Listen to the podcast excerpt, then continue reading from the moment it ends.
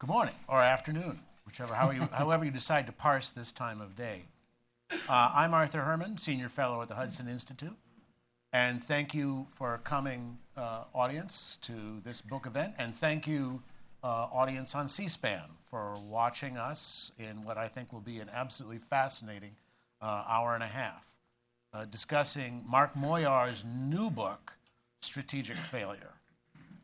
Strategic Failure is, I think, a book, as you will soon find out when you've read it, a book that every Republican presidential candidate ought to be reading and whose staff ought to be examining chapter by chapter to figure out how it is that we got into this terrible fix that we're in right now uh, around the world, in the United States' position there, and also some key ideas about how we get ourselves out.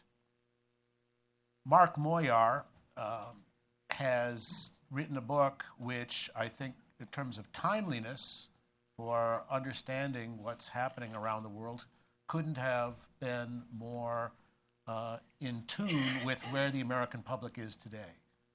Poll after poll shows the American public is deeply disquieted with the way in which the United States is viewed around the world, with our uh, position as vis a vis other powers, including Russia and China, and our allies, and are also worried about the increasing uh, instability, increasing violence around the world, uh, particularly with the rise of the radical terrorist organization ISIS.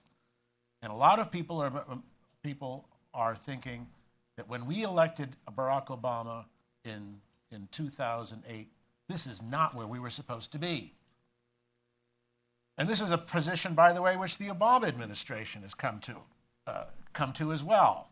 Today's paper, uh, Wall Street Journal, big front page article about why it is that Obama just doesn't seem to be getting a break. That here he was, he came into office hoping to promote more stability uh, and peace around the world, uh, wanting to build a new relationship with Iran as a partner in the Middle East, wanting to deal with climate change, uh, wanting to restore normalized relations with Cuba, and also at the same time to de emphasize the role of military power, America's military power, and military presence around the world, and emphasizing instead diplomatic and economic engagement uh, with the uh, powers, great and small, uh, that, uh, that encompass the globe. And yet, son of a gun, it turns out the article explained, despite Obama's great hopes for this future, this bright new future around the world. Instead, what he's been hit with is the rise of Russia, of China as aggressive powers in their respective regions, the rise of ISIS, the disintegration of what's hap- of, of, of Iraq, uh, and the possible disintegration of Afghanistan. And what a shame it is, and how frustrating it may be. Our author today may figure that this is not such coincidence. Uh, and his book, as you'll find out, Strategic Failure, really deals with the root causes of the relationship between those two areas. Mark Moyar, who I'm welcoming here to, uh, to this session at Hudson Institute, is, I think, a really remarkable military historian, scholar, in that he brings both an understanding of military history and also a keen grasp of how it applies to actual policy and the actual shaping of policy. In Mark's particular case, both in Iraq and also in, in Afghanistan. Uh, Mark Moyar, uh, until recently, uh, professor at the Marine Corps University with a chair in the study of ins- counterinsurgency and terrorism. Uh, also formerly, uh, also formerly from the uh, Joint Special Operations University, in which he was teaching, who's worked as a consultant to both Central Command and also to the uh, to ISAF, the International Security Assistance Forces in Afghanistan.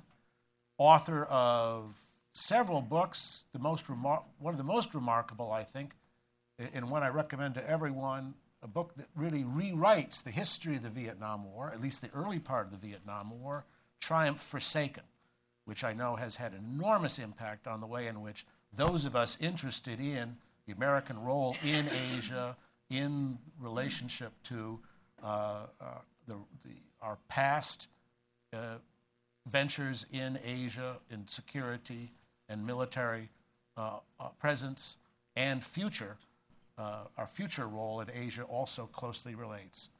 Um, and so I'm really delighted that we'll have a chance now to ask Mark about not just his book, but also how he sees it fitting into the role of the United States in the world uh, and the ways in which we ways in which we deal with this. So, Mark, let me ask you. Um, as I mentioned at the talking about the Wall Street Journal article, that sense that we have that the relationship between a the Obama administration's diminution of America's military presence, including, of course, military spending, and also that the uh, the relationship to the sudden growing instability around the world, that these things aren't quite a coincidence. Do you agree? Uh, I do agree with that. We have some competing impulses within the Obama administration, which I think together have, have led us to this point. One thing that I think you always have to keep in mind with this administration is that from the beginning it has been focused more on domestic issues than international issues. I see a lot of parallels with it uh, between this administration and the, the, Johnson administration in Vietnam, which, as you mentioned, I've, I've, spent a lot of time looking at. And so early on in, in Obama's presidency, we see him getting into Afghanistan because it's uh, a popular political issue for him.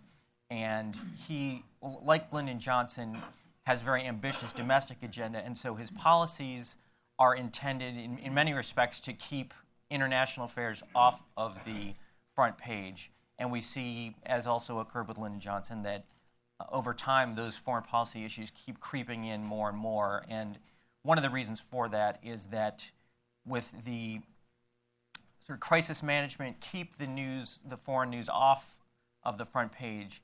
It puts you in a reactive foreign policy, and so you're not proactively pursuing some kind of strategy, which I think ultimately, again, eventually over time will come back to bite you. We also have you know, certainly within the Obama administration, an impulse that says we don't need to spend as much on the military. We can use civilian power, you know, soft power, which is where the term smart power comes in. We're going to use less of the hard power. That's certainly been a big part of this administration's policies. Also, the idea that we could use drones and special opera- operations raids as the hard power instrument that we could afford to cut down our conventional forces has been has been central to this this approach.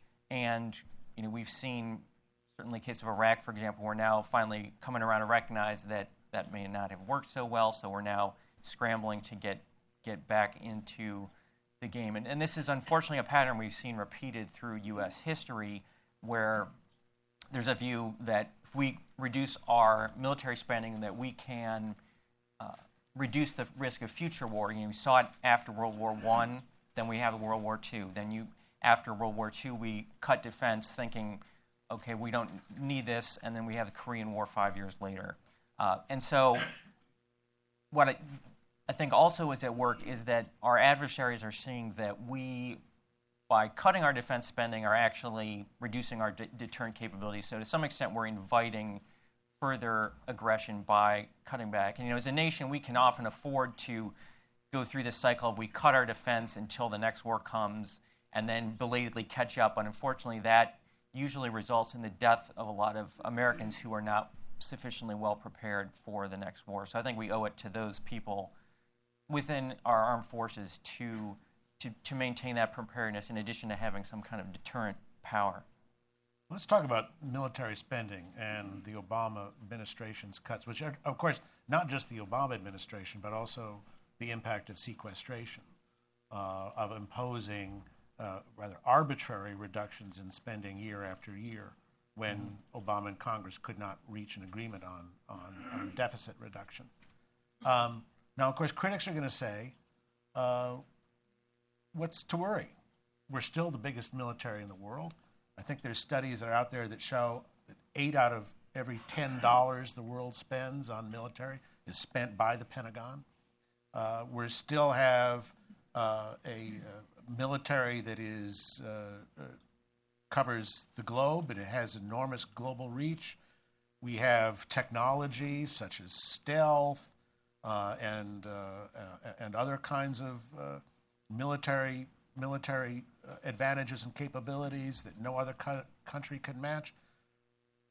Why should we really be worried about reducing military spending and military presence, not just in one place or another, let's say, like, like Iraq or whether it's in, in Europe, but why should we worry about this as, a, as an ongoing part of, of how we do business and how the Pentagon is going to be able to sustain our forces? Well, good question. I mean, one thing certainly is that we, in, in recent decades, have been, has, uh, enjoyed a technological edge, but we've seen that slipping partly through espionage, but uh, we certainly see, I think, a rising threat from China and Russia. So, looking in the long term, we certainly want to keep investing, and with sequestration, especially, we've hurt our R&D spending. The, the uncertainty in the environment has has undermined a lot of the R&D that's that's been going on in the defense sector. I also think, in terms of ground forces, there is a real concern that we just don't have enough. We are the world's only global power, and, and part of the administration's approach, their view was that we were going to get a lot of other countries to pick up the slack for us. But unfortunately, if you look, the record is pretty poor. I mean, NATO, we tried to get them involved in Afghanistan, they let us down. Uh, NATO's defense spending is paltry, and even though we threaten them and cut our own spending, they still are not acting. We can't get the the Middle Eastern countries to do the kinds of things we would like. So there isn't really a viable substitute, I think, for American power. And if you look at what's going on today, I mean, Iran, there is certainly some, a lot for us to be concerned about there. Our land forces are still relevant. They're relevant as a deterrent, I think, to Iran to some extent. Also, if we actually have to, to deal with Iranian nuclear weapons at some point. If you look at Eastern Europe, which situation is very troubling now, we have now very belatedly seen the Obama administration send a, token forces to Eastern Europe on a temporary basis, but I think there's clearly now a recognition that we need more forces in, in Eastern Europe. And Afghanistan, it's again not clear what we're going to do there, but I think we, we need forces there. So given how small our ground forces are, I think, I think we really do need more of them to do the sorts of things that, that need to be done today. Now, the last uh, really extensive ground operation the United States conducted was, of course, Iraq. Um, and one of the most significant uh, changes that has happened the, during the Obama administration has been a shift in policy and how to deal with Iraq, with the role of American presence there, um, and the question of, uh, which you see debated in the media all the time now, which is, is that uh, who is really to blame for the growing mess and instability in not just in Iraq but in that entire region, and with it also the role of ISIS. How do you assess those issues? I think in Iraq, certainly you can question the wisdom of going in in 2003. I think now, given what we know about uh, WMD and the intelligence problems, that that there's a, a strong case to be made that if we had it all to do over again, we would have left Saddam Hussein in power.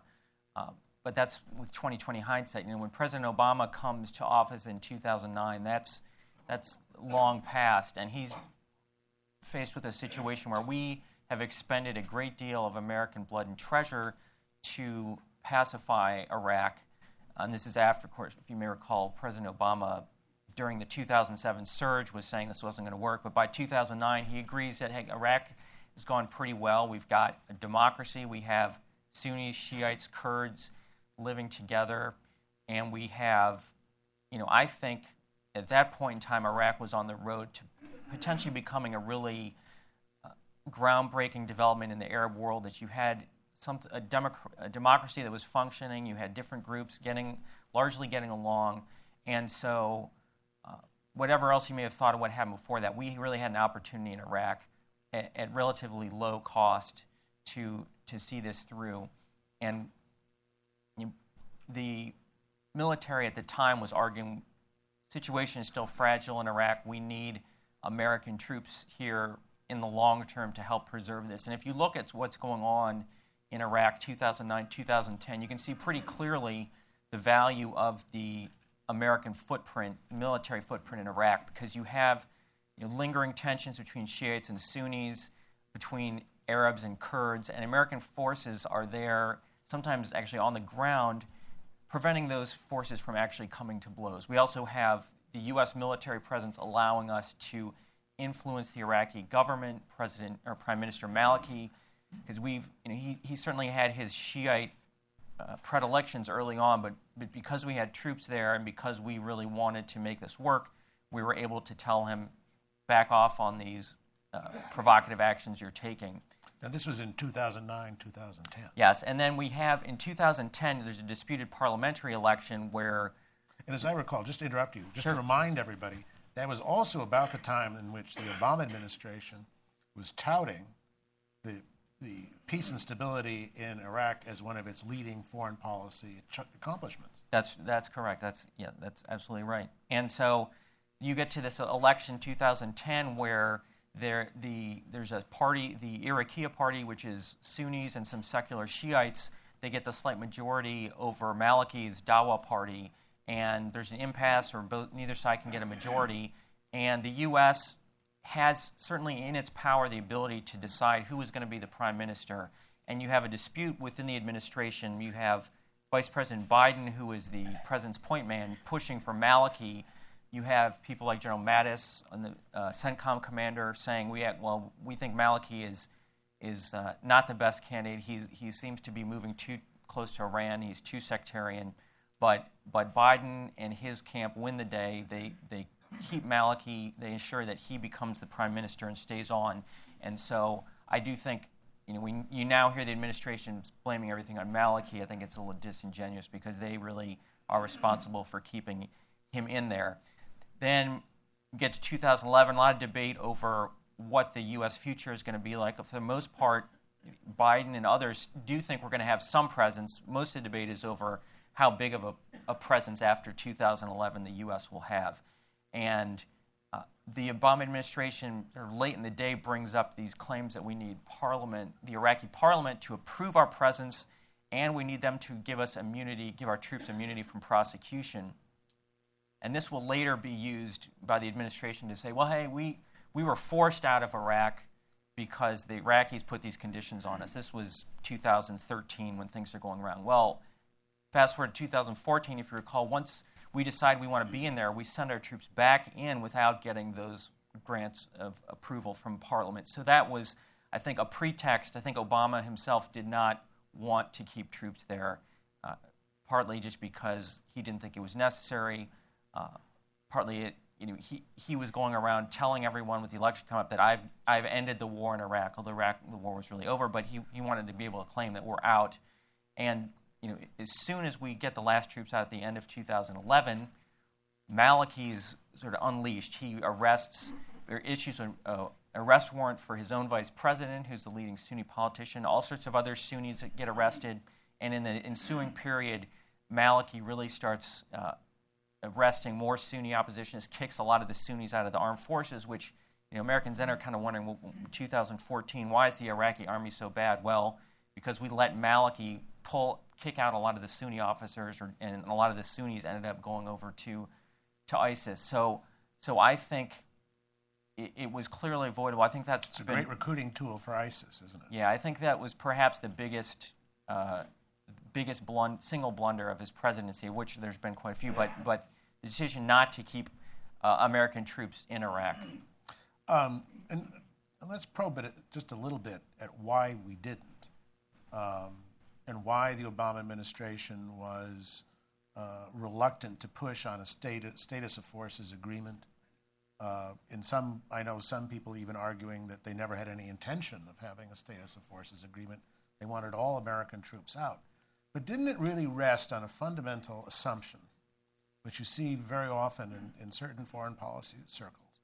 And that is that a U.S. military presence is almost always a provocative presence, that it tends to either foment confrontation uh, to stir up animosities, stir up anti American feeling, destabilize countries and regions when we have a robust U.S. military presence. And that, on the converse, that when you pull back American forces, people talk about the Obama retreat, right? American retreat.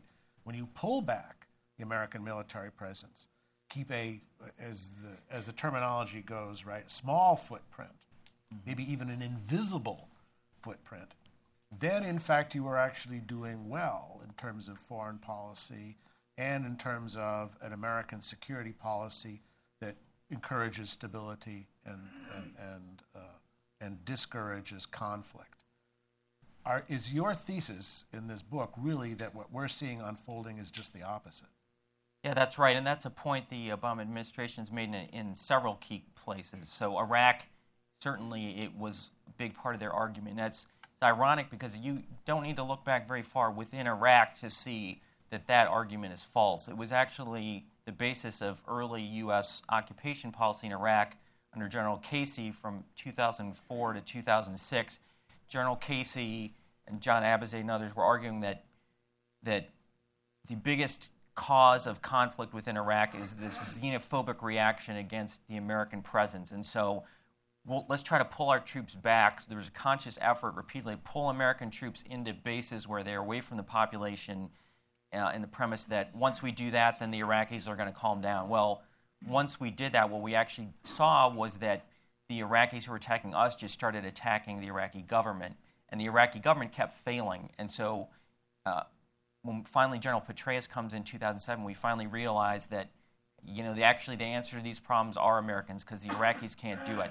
And so we do see Americans come in. And again, Senator Obama in 2007 was saying, you know, Americans we send more troops, it's just going to stir up the hornet's nest more. Well, of course, that turns out not to be the case.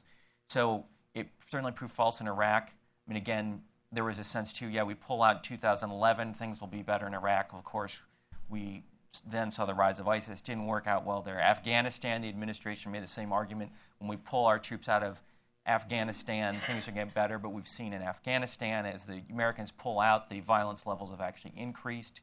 Afghans now are just focusing on the Afghan government. Saw it in Libya as well. The administration said, well, we're not going to send troops into Libya after we destroy their government because that's going to stir up insurgency. So if we don't put our troops in to Libya, then there won't be an insurgency, which of course we've again seen Libyans at each other's throats, massive violence, chaos.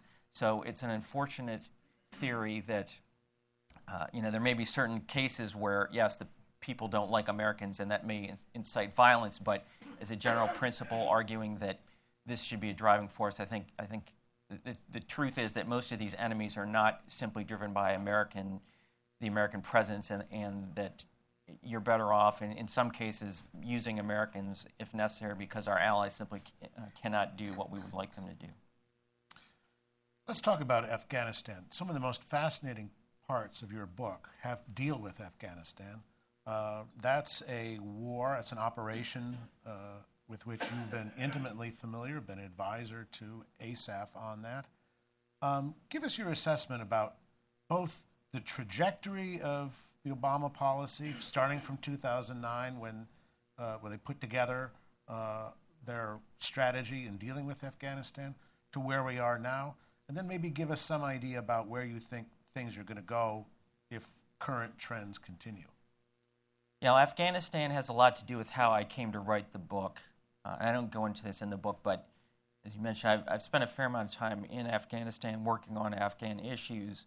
And President Obama came in in 2009, he promising that he was going to ramp up what he called the smart war. But, you know, Iraq, he had called the dumb war. But Afghanistan was seen as being the war that was popular. The 9 11 attackers came from there. So he was going to you know, get tough, and this was partly to show that he was tough on national security. And he, so he does agree to increase troops, which I thought at the time was a good idea. The, most of the military applauded that.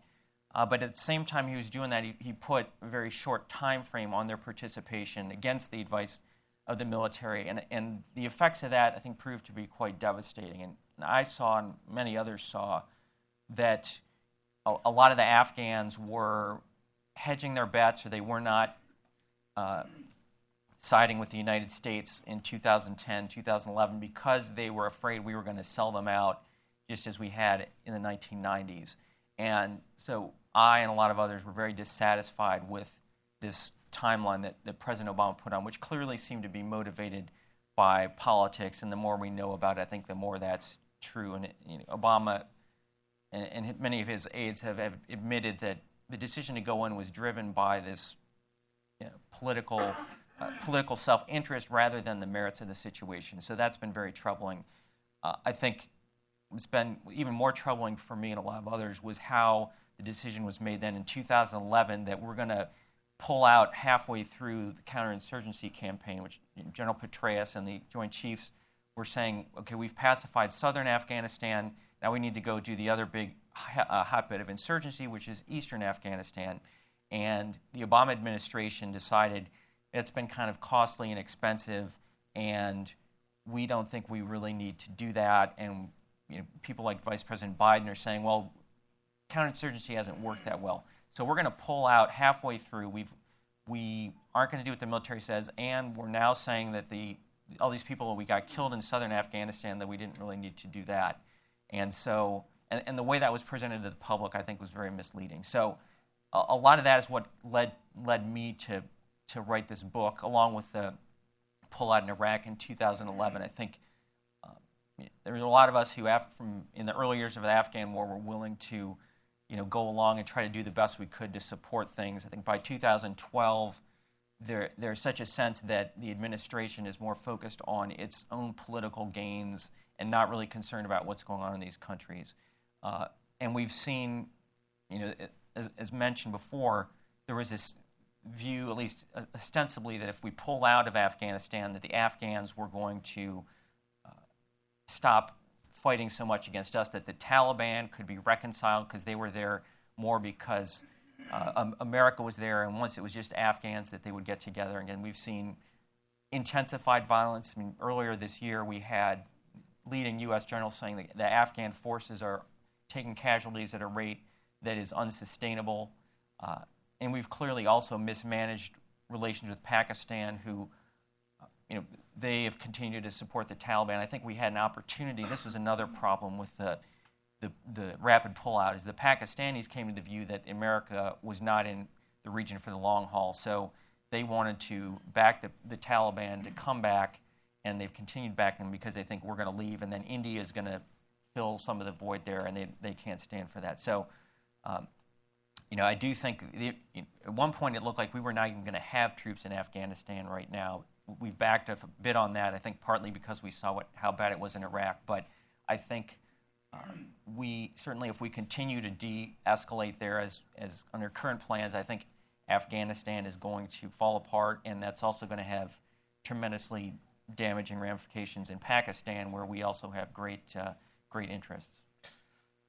Now, a critic would say it was a hopeless case from the start. Uh, we put in the wrong person, President Karzai, who was hopelessly corrupt. Uh, the government is hopelessly corrupt.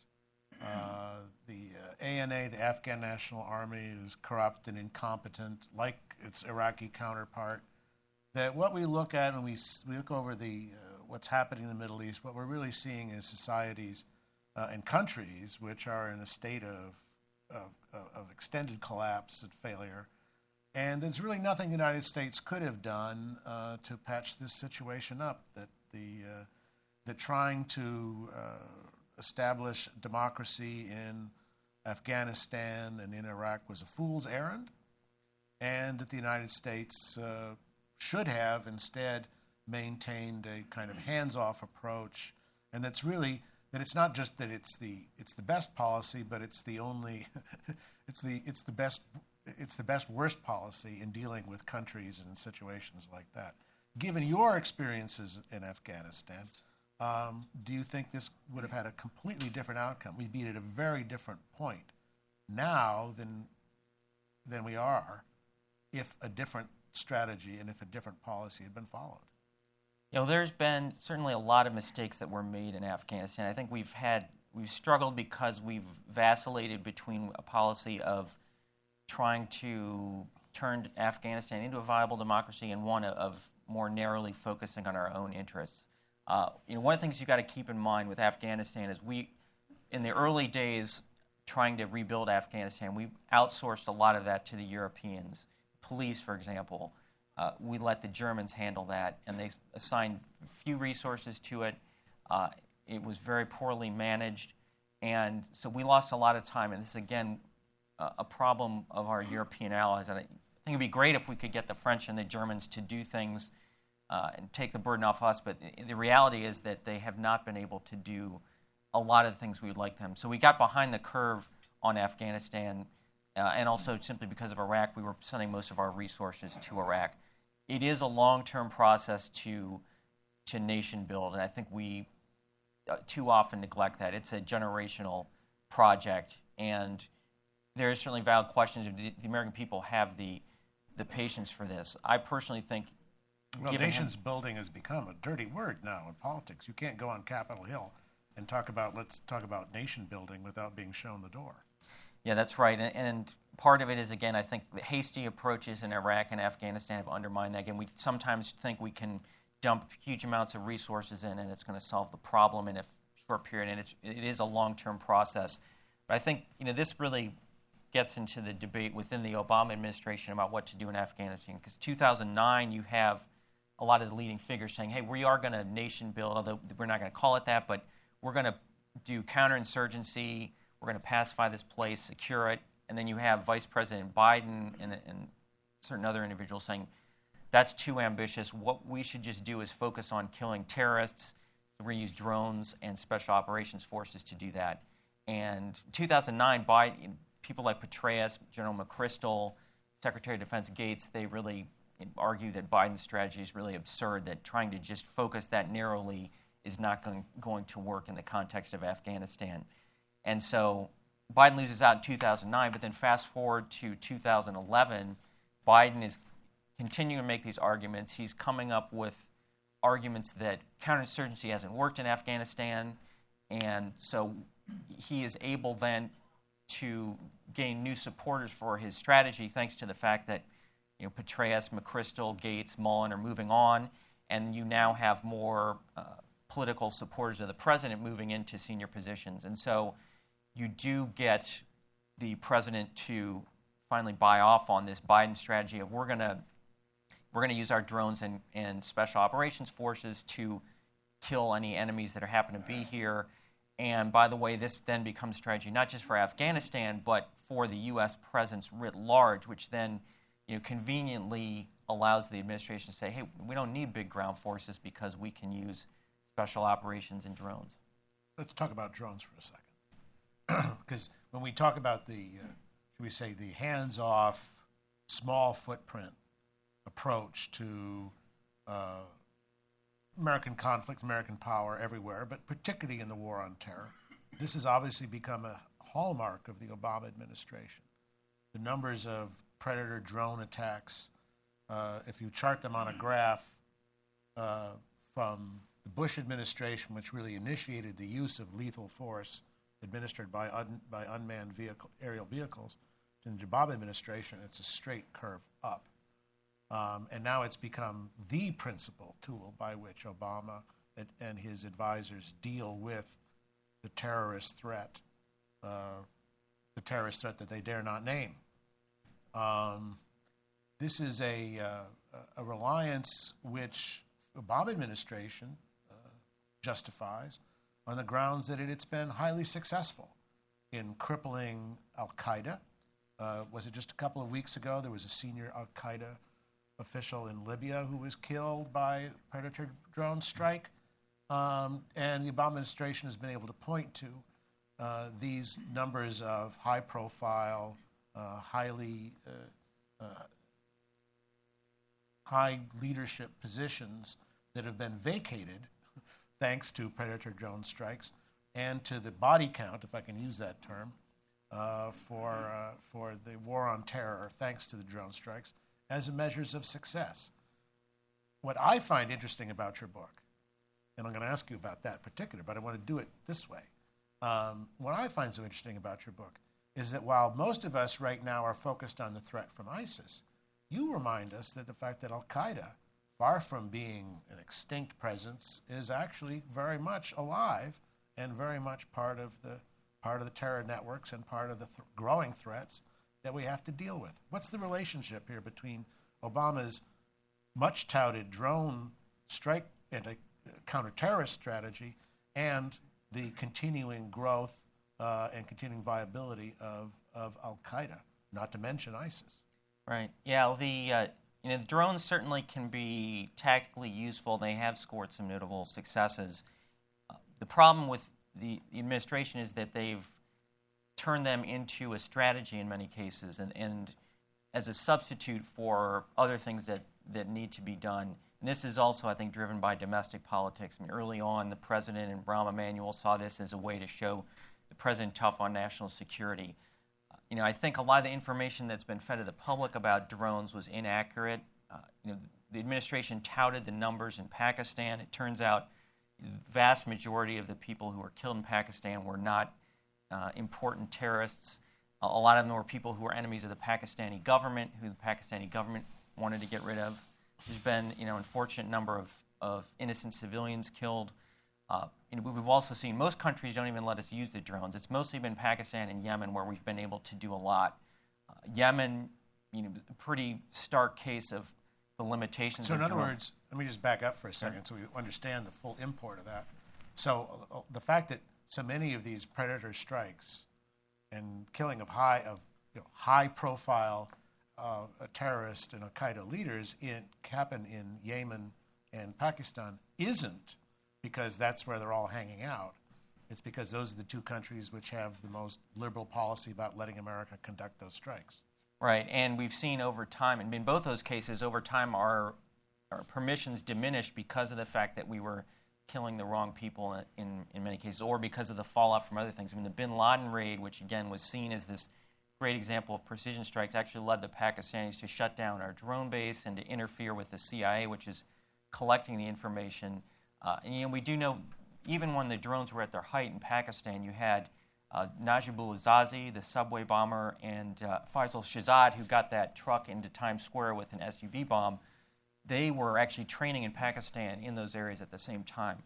Uh, but you know, perhaps most troubling is that the, the extremists have been able to find ways to beat the drones. They've got you know counter drone technology, and, and in Pakistan, particularly, what we've seen is that they have moved Al Qaeda has moved into the big cities where we can't use our drones. The government will let us use the drones, and there's too many, too much risk of, of uh, civilian casualties. So the impact of drones has been declining. Still, I mean, certainly there's still value to them, and the surveillance capabilities are are, are good. But uh, you know, Yemen has totally gone to pieces. The, the military was actually pushing President Obama to use counterinsurgency as well as these precision strikes, and the administration said, no, we don't need to do that. Well, of course, the insurgents took over the country earlier this year, and, and now we had to pull out all of our special operators and the CIA, so now we really can't do much at all in, in terms of drone, uh, drone strikes. There was one you know, recent success which got a lot of attention, but it turned out that was a signature strike, which is something that's just based on suspicious behaviors. We didn't actually know that that was a, a senior Al Qaeda leader. Uh, and you may know the, the world's leading terrorist bomb maker is still living in Yemen. We haven't been able to get him. So I, I very much worry about Al Qaeda in Yemen. Uh, Pakistan, again, you know, they've been somewhat quiet recently, but from, from most indications, they seem to be rebuilding in Pakistan cities, and that's again part of the fear. If we pull out of Afghanistan, I think that will further embolden Al Qaeda in Pakistan. Okay, so if the drone strategy isn't working, and now let's hear some prescriptions from Mark Moyar about how to correct the direction. In my last questions, I will be getting to these in the broader sense. But for now, looking at the drone strategy, what's the alternative for the United States? The uh, well, certainly uh, a lot of the good alternatives. Actually, I think are, we have lost out now. We've made some decisions where we've put ourselves in a hole. So Yemen a year ago, we could have been talking about how we were going to build up the government's counterinsurgency capabilities. We are now don't have a government to work with, so it's going to be a lot harder. I think we do, uh, at some point, try to uh, build up larger military forces. In the case of Yemen, we're you know we're trying to get the Arab countries to do that. I don't think they're, they're doing a very good job. Um, Pakistan, um, we, again, our relationship now with them is in pretty sorry shape because of events of recent years. I think we, we can, to some extent, uh, ease some of the Pakistani government concerns about Afghanistan by maintaining a U.S. presence. And I think we need to to increase our, our presence there. You know, the, the current uh, small footprint is not what our military recommended, so we need more troops there for the long term. And you know, even if we're not going to keep them there forever, I think we need to make clear that we're going to keep a mayor as long as we need to. And if uh, if it's going to be 100 years, you know, we can tell people that. I mean, simply conveying the message that we don't have plans to pull out, I think, is very important. Don't we still have troops in Germany? 70 years, and we still have troops, I think, in South Korea after what? That's getting on towards 70 mm-hmm. years, right? Yeah, that's correct. And it doesn't require the, the size that we're talking about isn't numbering in the hundreds of 1000s mm-hmm. It's not requiring commitments of that size. Right. But it is commitments to a specific kind of strategy. Your other book, which I should mention here as well, in addition to your book on Vietnam, is a book on the history of counterinsurgency doctrine mm-hmm. and the evolution of it. Mm-hmm. Um, and I think that for a lot of people, what has happened as a result of the war in Iraq and the Petraeus surge, its very success, I think, in some way, did something to poison the well because uh, counterinsurgency became, first of all, associated with state building, which, as I say, is a dirty word. There's a bipartisan consensus on defense on the Hill right now is that we do not want to engage in state building. And also, it became uh, identified with long, grueling processes in which the Iraq War unfolded from its very hopeful beginnings in 2003 until finally the, the Petraeus surge really paid off almost on the, the eve of the 2008 election. Mm-hmm. So, as an advocate of counterinsurgency and saying that this is an important strategy which the United States needs to hang on to and be aware of, not the only one, mm-hmm. but a key one here, how do you deal with those who are critics of counterinsurgency and say that it is A, either gets us so involved in other countries' affairs that we are, in which it's, it's a hopeless task, a fool's errand, or B, that it takes so long, American pu- public won't have the patience for it, and uh, it's a strategy that, uh, that uh, in the long term uh, is one of diminishing returns. Yeah, I think that's a good point. I think there's unfortunately a lot of people who think that counterinsurgency itself does not uh, work. I recently reviewed a book in the Wall Street Journal called um, "How to Lose a War the Right Way," or "The Right Way to Lose a War." That was a good and, review. Uh, yes. And it and that book basically makes the argument that you know, these kind of insurgency wars are inherently intractable.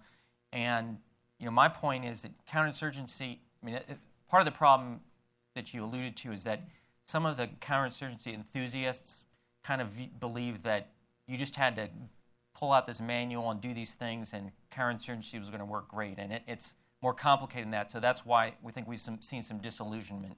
And I think part of the Obama administration's frustration with Afghanistan was that it wasn't as easy as some of the proponents suggested. So what I believe, and certainly what I've argued, is that counterinsurgency depends heavily on the leadership, the human capital that's brought to bear on both sides. So, if, if you have a strong pool of leaders on the counterinsurgency side, chances are pretty good you're going to succeed. And historically, we've seen quite a few that have worked well. You know, we've seen the Philippines, Colombia, uh, certain degree El Salvador. We've seen su- successes in Afghanistan and Iraq.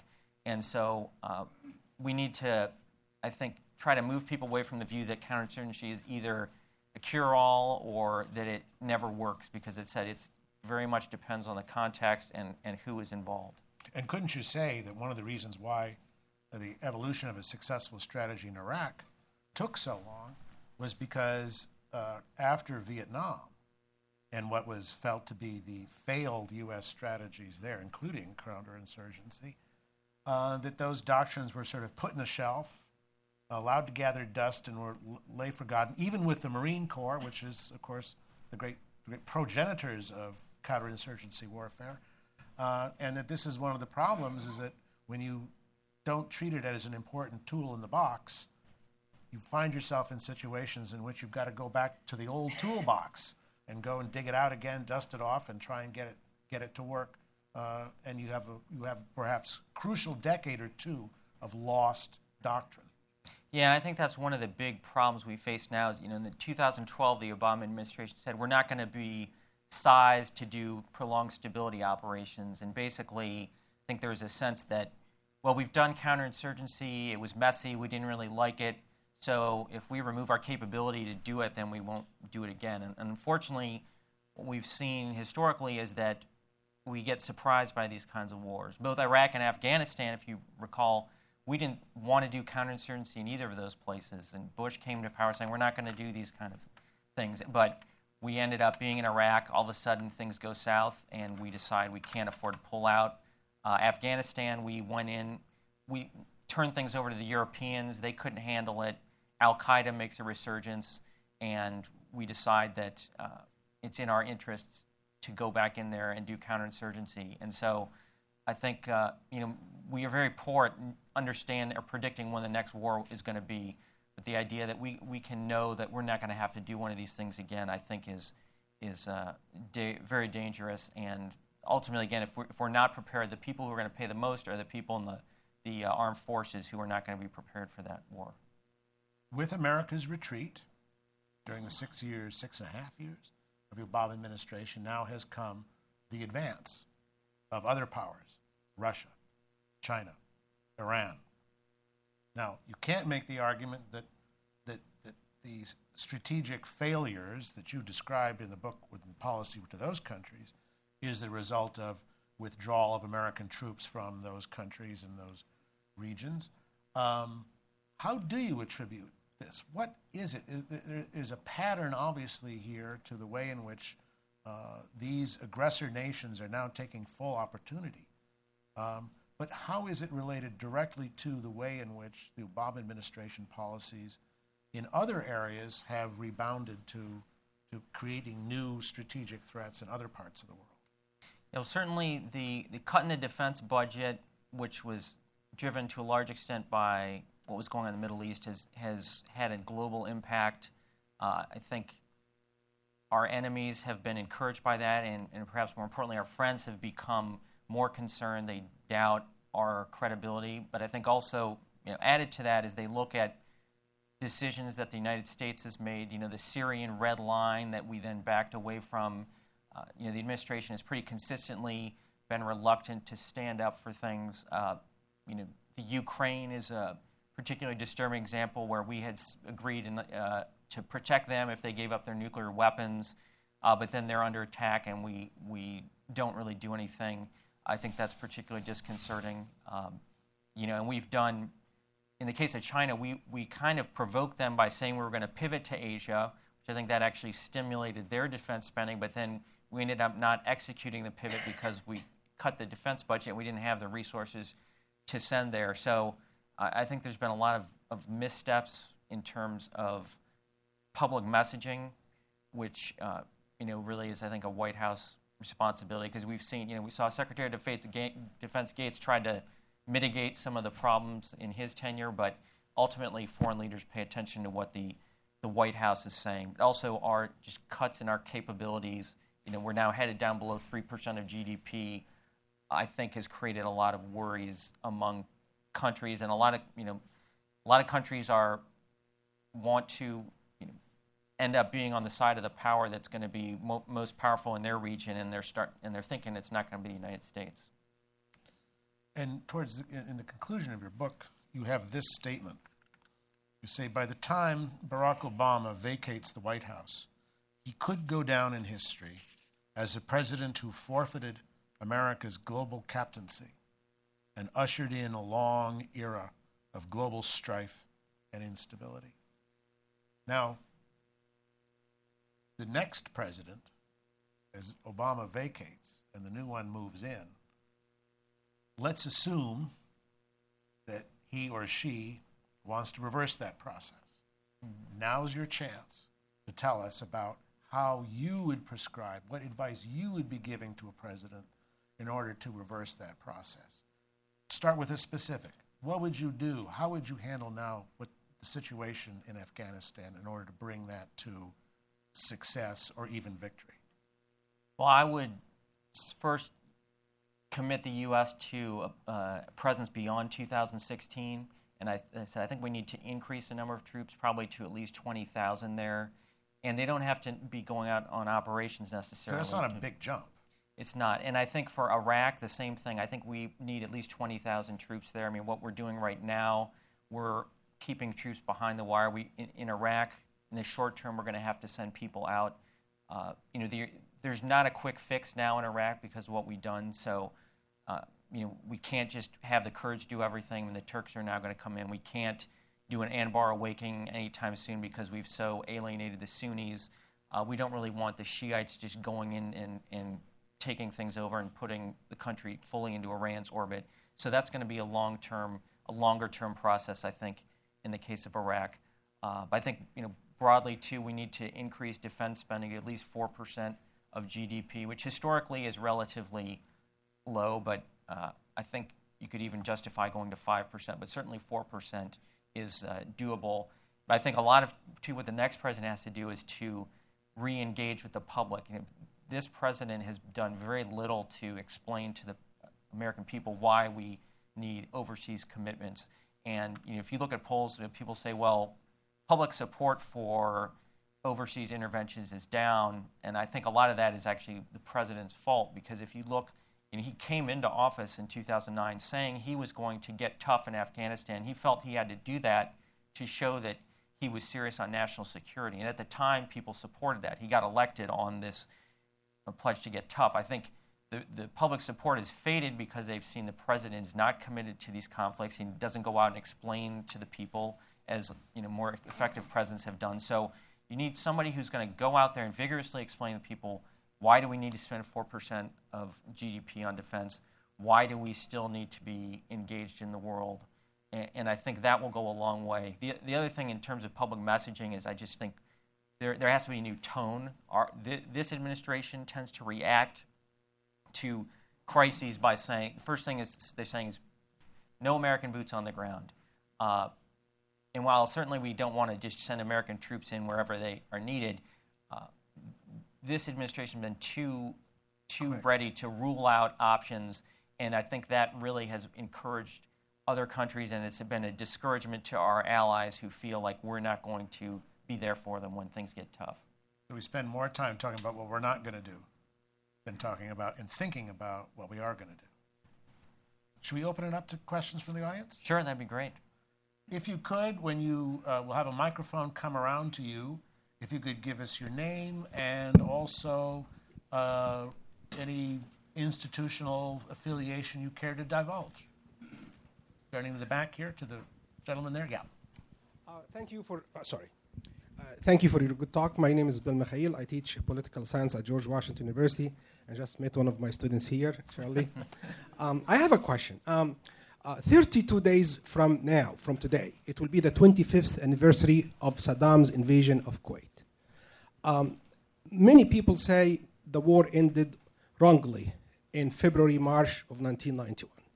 How did this conclusion by Bush Sr. and Powell contributed to, to what we are witnessing now? Thank you.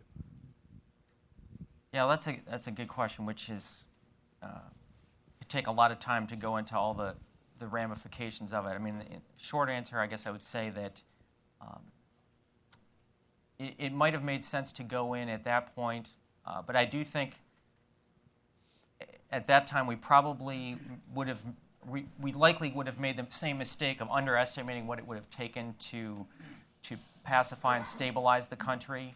Uh, now, I do think there was an option that, that you could have pursued then, and you probably could have done again in 2003, which is basically decapitate the regime and then put the rest of the population or put the rest of the leadership there. You know, let the military essentially run it, keep it as a, an authoritarian government.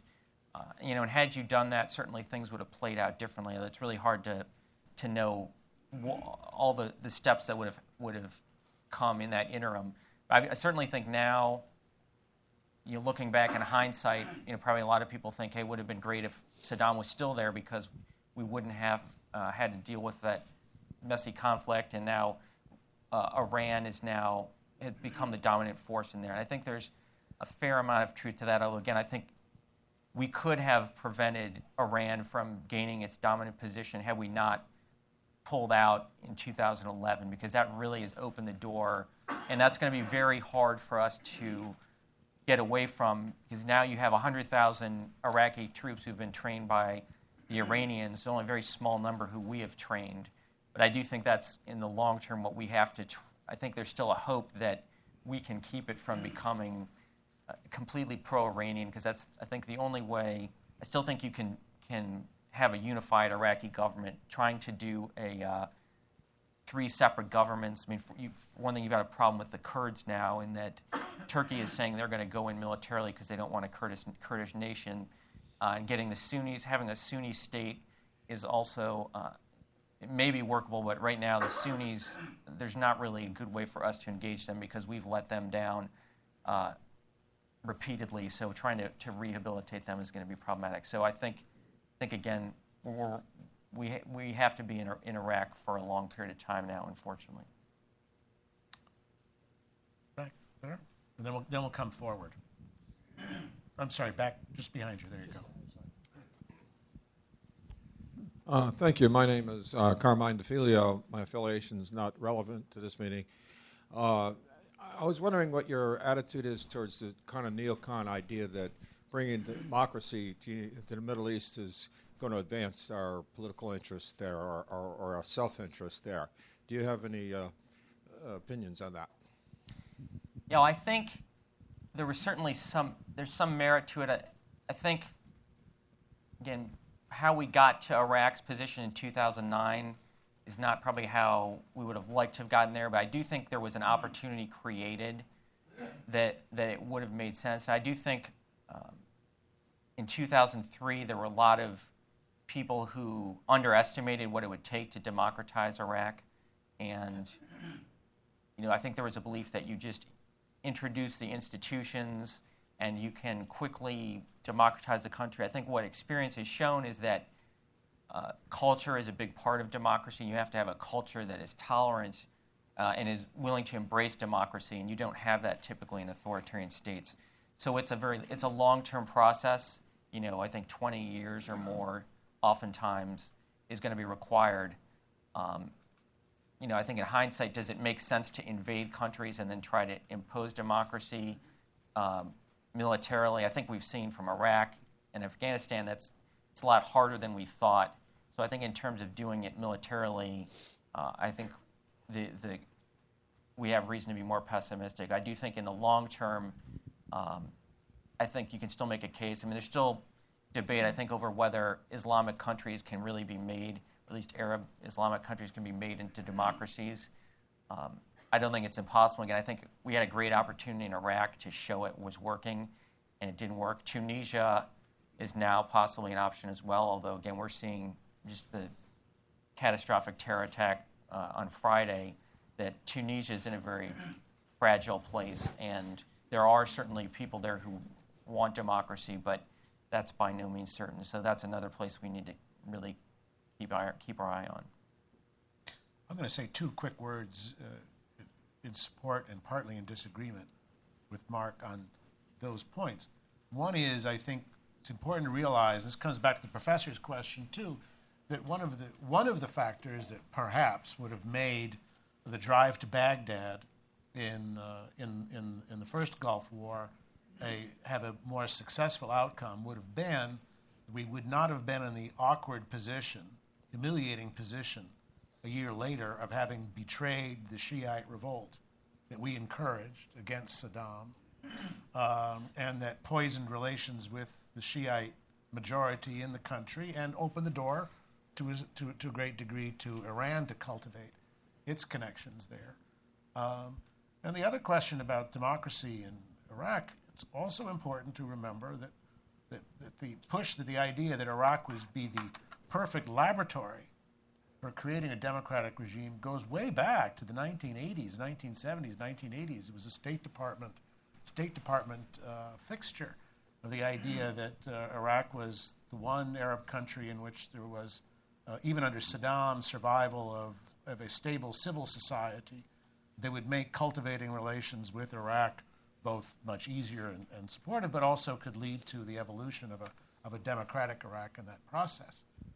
And one of the factors which uh, helped to undermine that, uh, if you read uh, Ms. Fly's recent book on the outcome of the war in Iraq, one of the things that helped to undermine that stable civil society, ironically enough, were the sanctions.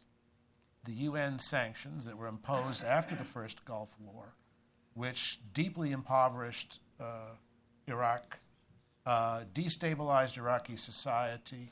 Uh, as she talks, people talking about professors wandering, well respected professors in Iraqi universities wandering the streets begging for money because, because the, there was none.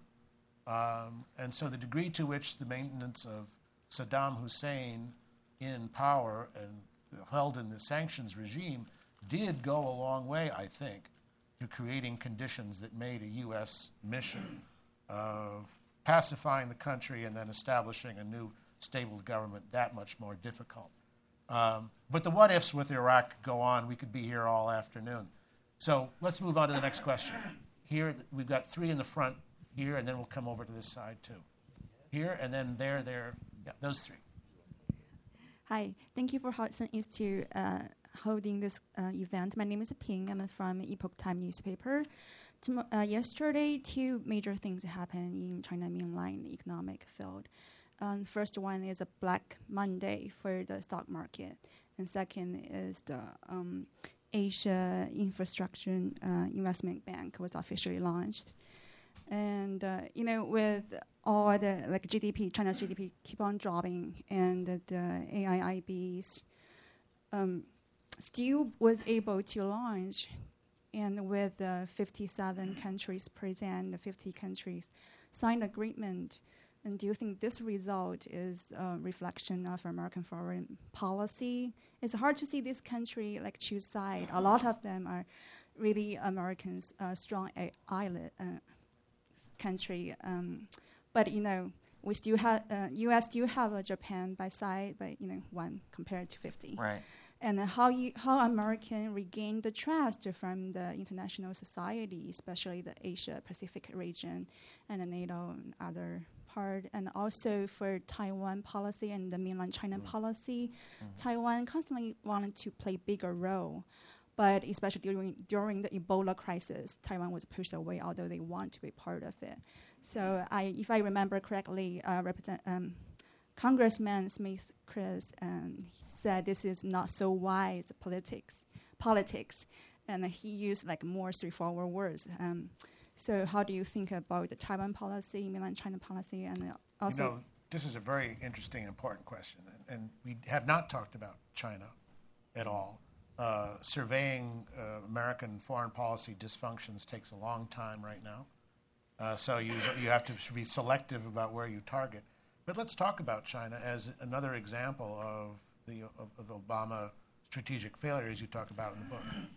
Yeah, well, I think uh, it, the the development bank is a very telling and, and I think troubling development where you know, the m- most of the U.S. allies in the region, in fact, ended up uh, doing, going along with China, despite the fact the U.S. very much encouraged them not to sign on to this bank. And I think that is a reflection of declining confidence in the United States.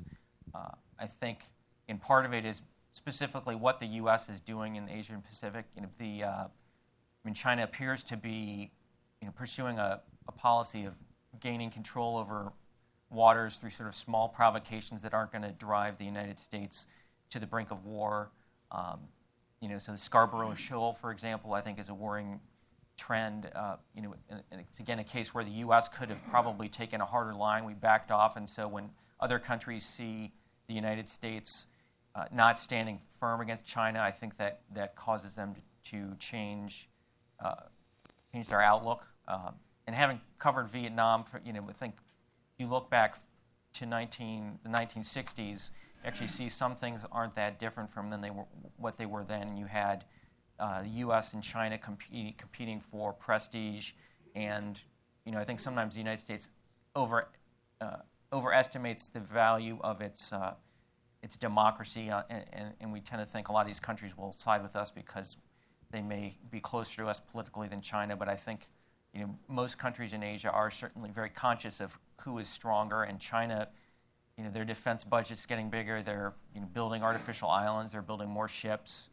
Um, they're talking about the China dream that they're going to become this great power, whereas the United States, you know, we have declining budgets. We're not talking about how we want to be this great Pacific power very much. Um, we're showing in other parts of the world that we're we are uh, in retreat, and I so I think there's a great fear of isol- isolationism in the United States, which you know I, I think is not just a problem with the administration. There's also within the uh, you know, Republican Party, there's an isolationist wing, and, and you know, I think there's also, I talk in the book a bit about how the millennial generation in the United States seems to be more inclined towards isolationism.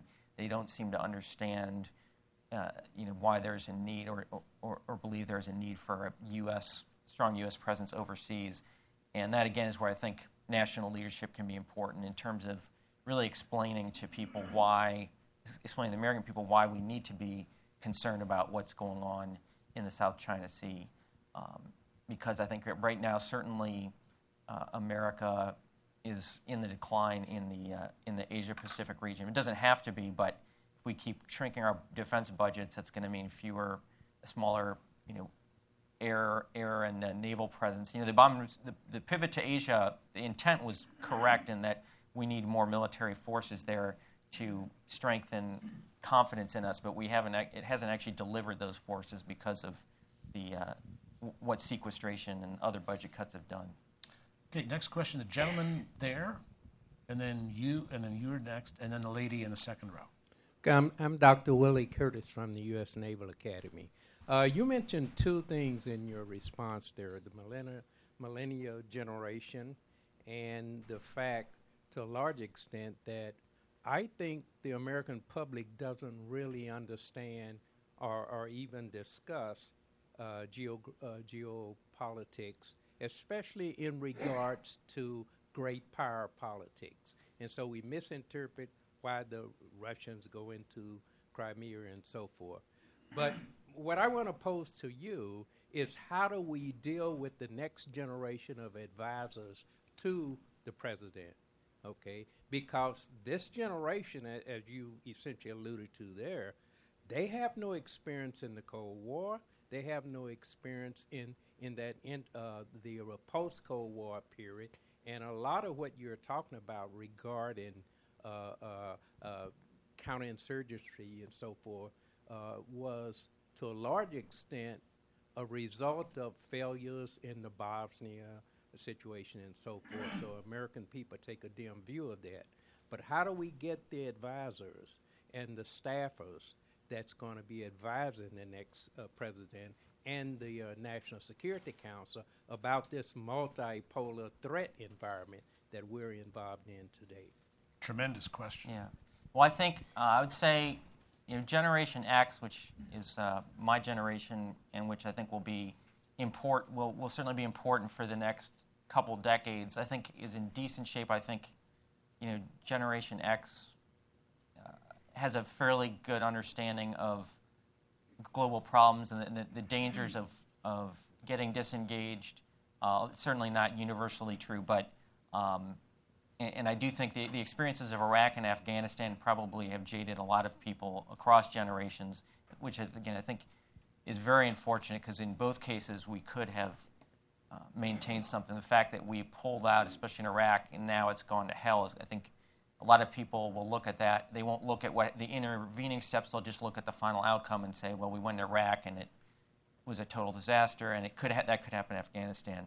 Um, the, the millennials, I think, is where we really have the biggest challenge um, because you not only have a lot of recent troubles, but there also just seems to be this, you know, general view that they are not, uh, they don't really believe in very much in, in broader principles. And it, probably you could say, could have said a lot of the same things about the baby boom generation. So maybe it's not re- irreversible. Um, and you know, there's some people would argue, well, the United States is going to get over this isolationist swing, and we'll, we'll, you know, we've we've gone through this before. It's not going to be permanent.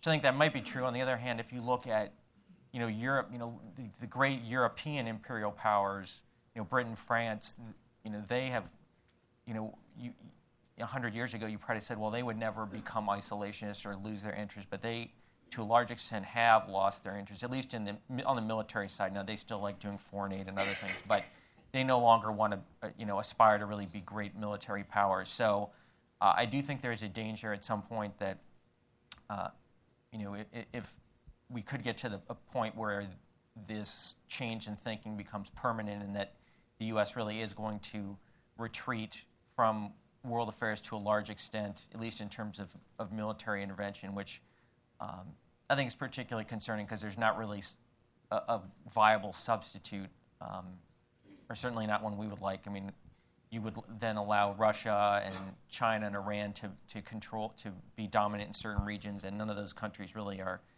are especially compatible with our interests in those regions. Zach Yule from Newsmax. Um, so my question is on the topic of uh, the Kurds. Um, if you look at like the U.S.'s relationship between the Kurds, especially in uh, Turkey and Iraq, it's been kind of shaky. Where do you see us interacting with them in the future, and do you think they'll play a, a larger role in sort of taking back uh, Iraq or just the broader Middle East?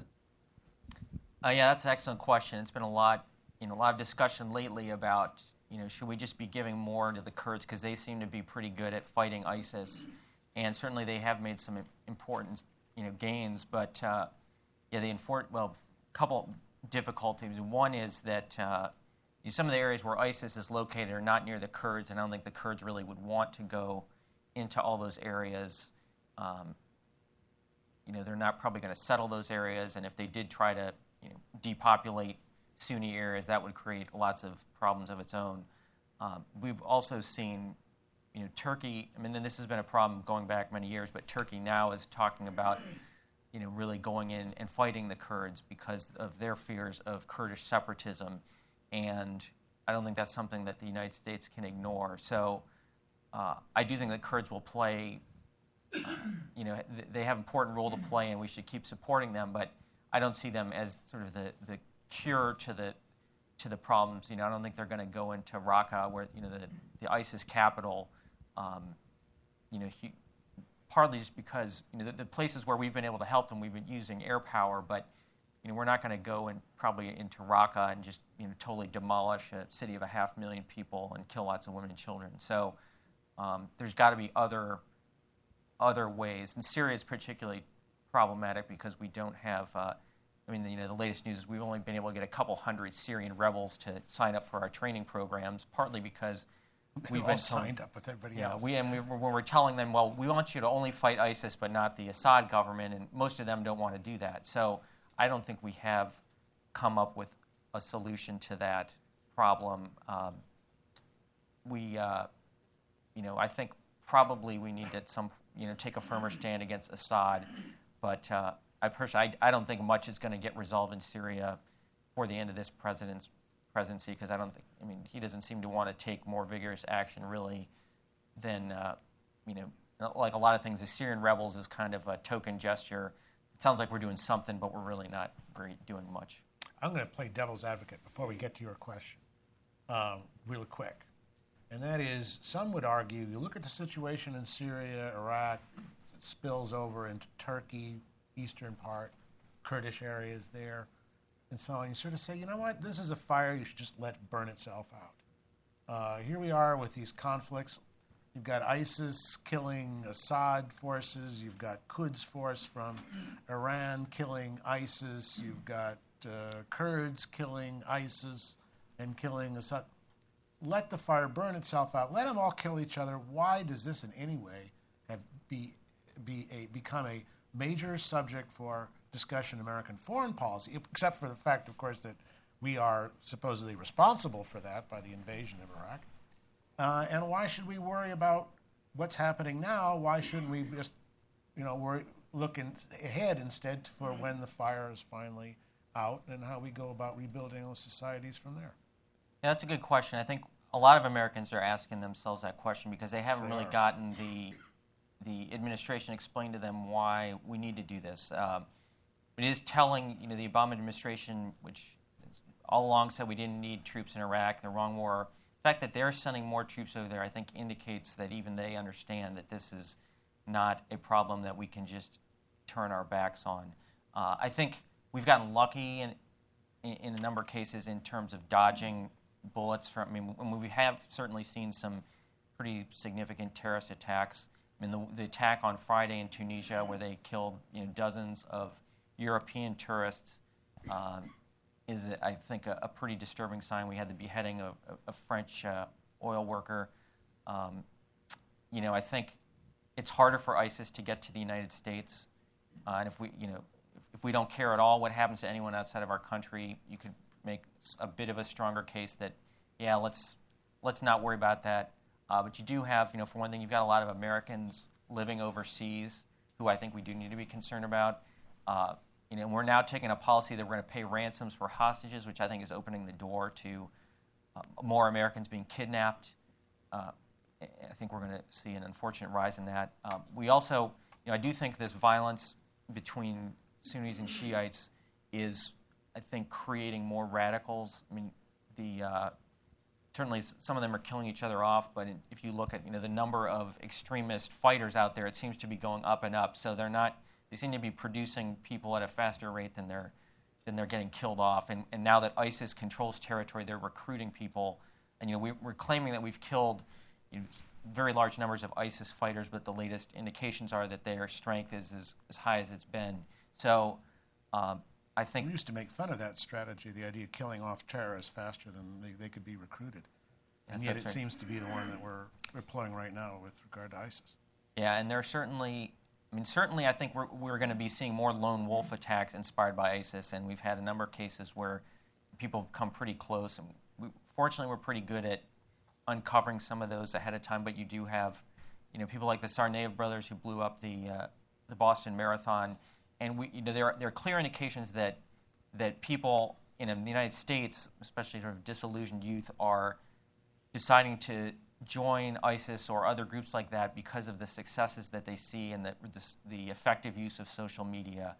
Um, you know, now if, if, we don't care that you know occasionally somebody guns down 30 Americans or uh, sets off a bomb in a shopping mall, um, then maybe we can sit back. I think the American people pro- are not going to stand for that. Now, you can argue, well, more people get killed in, in car wrecks. Well, okay, yeah, that may be true, but I think um, you know, when, when our security is threatened, uh, you know, we, the American people are not going to sit back indefinitely and, and be willing to just take a very passive and reactive uh, approach to all of this. Which we might have avoided if we'd taken a more proactive approach in the first place. Right. You've been very patient, so why don't you go ahead? My name is Carol Greenwald, and I'm from CAMERA, Committee for Accuracy in Middle East Reporting in America. I actually have two questions. One, you uh, outlined how the vice president gave lousy advice to the president, but Hillary Clinton was Secretary of State through much of this. What was her advice on in the, there? And my second question is, for the new president, how, assuming that we do know correctly the outlines of the nuclear deal with Iran, how would you advise the next president to undo the, the strategic failure? Yeah, those are good questions. The uh, on Iraq, um, you know, I still think there's a lot to, in it, and I caution the book. You know, we're still in the. Uh, there's a lot of historical documentation that we still await, and as a historian, I know that know, some of that's going to come out 30 years from now. So Hillary Clinton's role in Iraq, I think, is still there's still a lot of of uh, open questions. I mean, it was interesting. I believe Susan Rice the other day said that one of Hillary Clinton's biggest accomplishments was getting us out of Iraq. Um, she did. I think. I do think she was supported keeping some kind of U.S. troop presence there. Uh, so I, I would say I would give her some credit for that. I mean, I think she did not want to to see uh, Maliki. In, take control, have unfettered access to the country. I think if you are, the, the, country that I criticize her the most for is Libya, where she really thought Libya was going to be this great success. And some of the recent emails that have come out recently show that this was going to be her you know, great success story that she could tout, and how we went in there and deposed the regime without U.S. troops, and we used all this diplomacy and make everything happen, which obviously hasn't worked out, and I think you, that also, you know, the desire to keep U.S. troops out, I argue, led to the Benghazi tragedy. Um, now, in terms of Iran, I do think the uh, the current deal is is not is is a, a bad deal for the United States and its allies, and so you know, I tend to agree with um, you know a lot of the advice that the Republicans have out there now. You should not accept this deal. Um, again, part of it too. The other thing I would say about Iran is that we have, by removing our forces from the region, we have removed our deterrent capability, which uh, you know, Iran certainly pays a lot of attention to how many American forces are in the region, and having made clear now that we don't have anything like the capability to go in there, I think will in, embolden them in the nuclear talks, and also, you know, say at some point somebody bombs Iran's nuclear sites. Well, how are they going to respond to that? Um, I think how the U.S.'s posture in the region will contribute to that. Um, I'll let my you, you are uh, an expert on Iran, so if you have any comments on that, I'm here. Oh, I would love to comment on that, but you know what? We're going to have to close this down. Our time is up. Um, but let's thank our author for a far ranging and very illuminating discussion. Thank you. Thank you.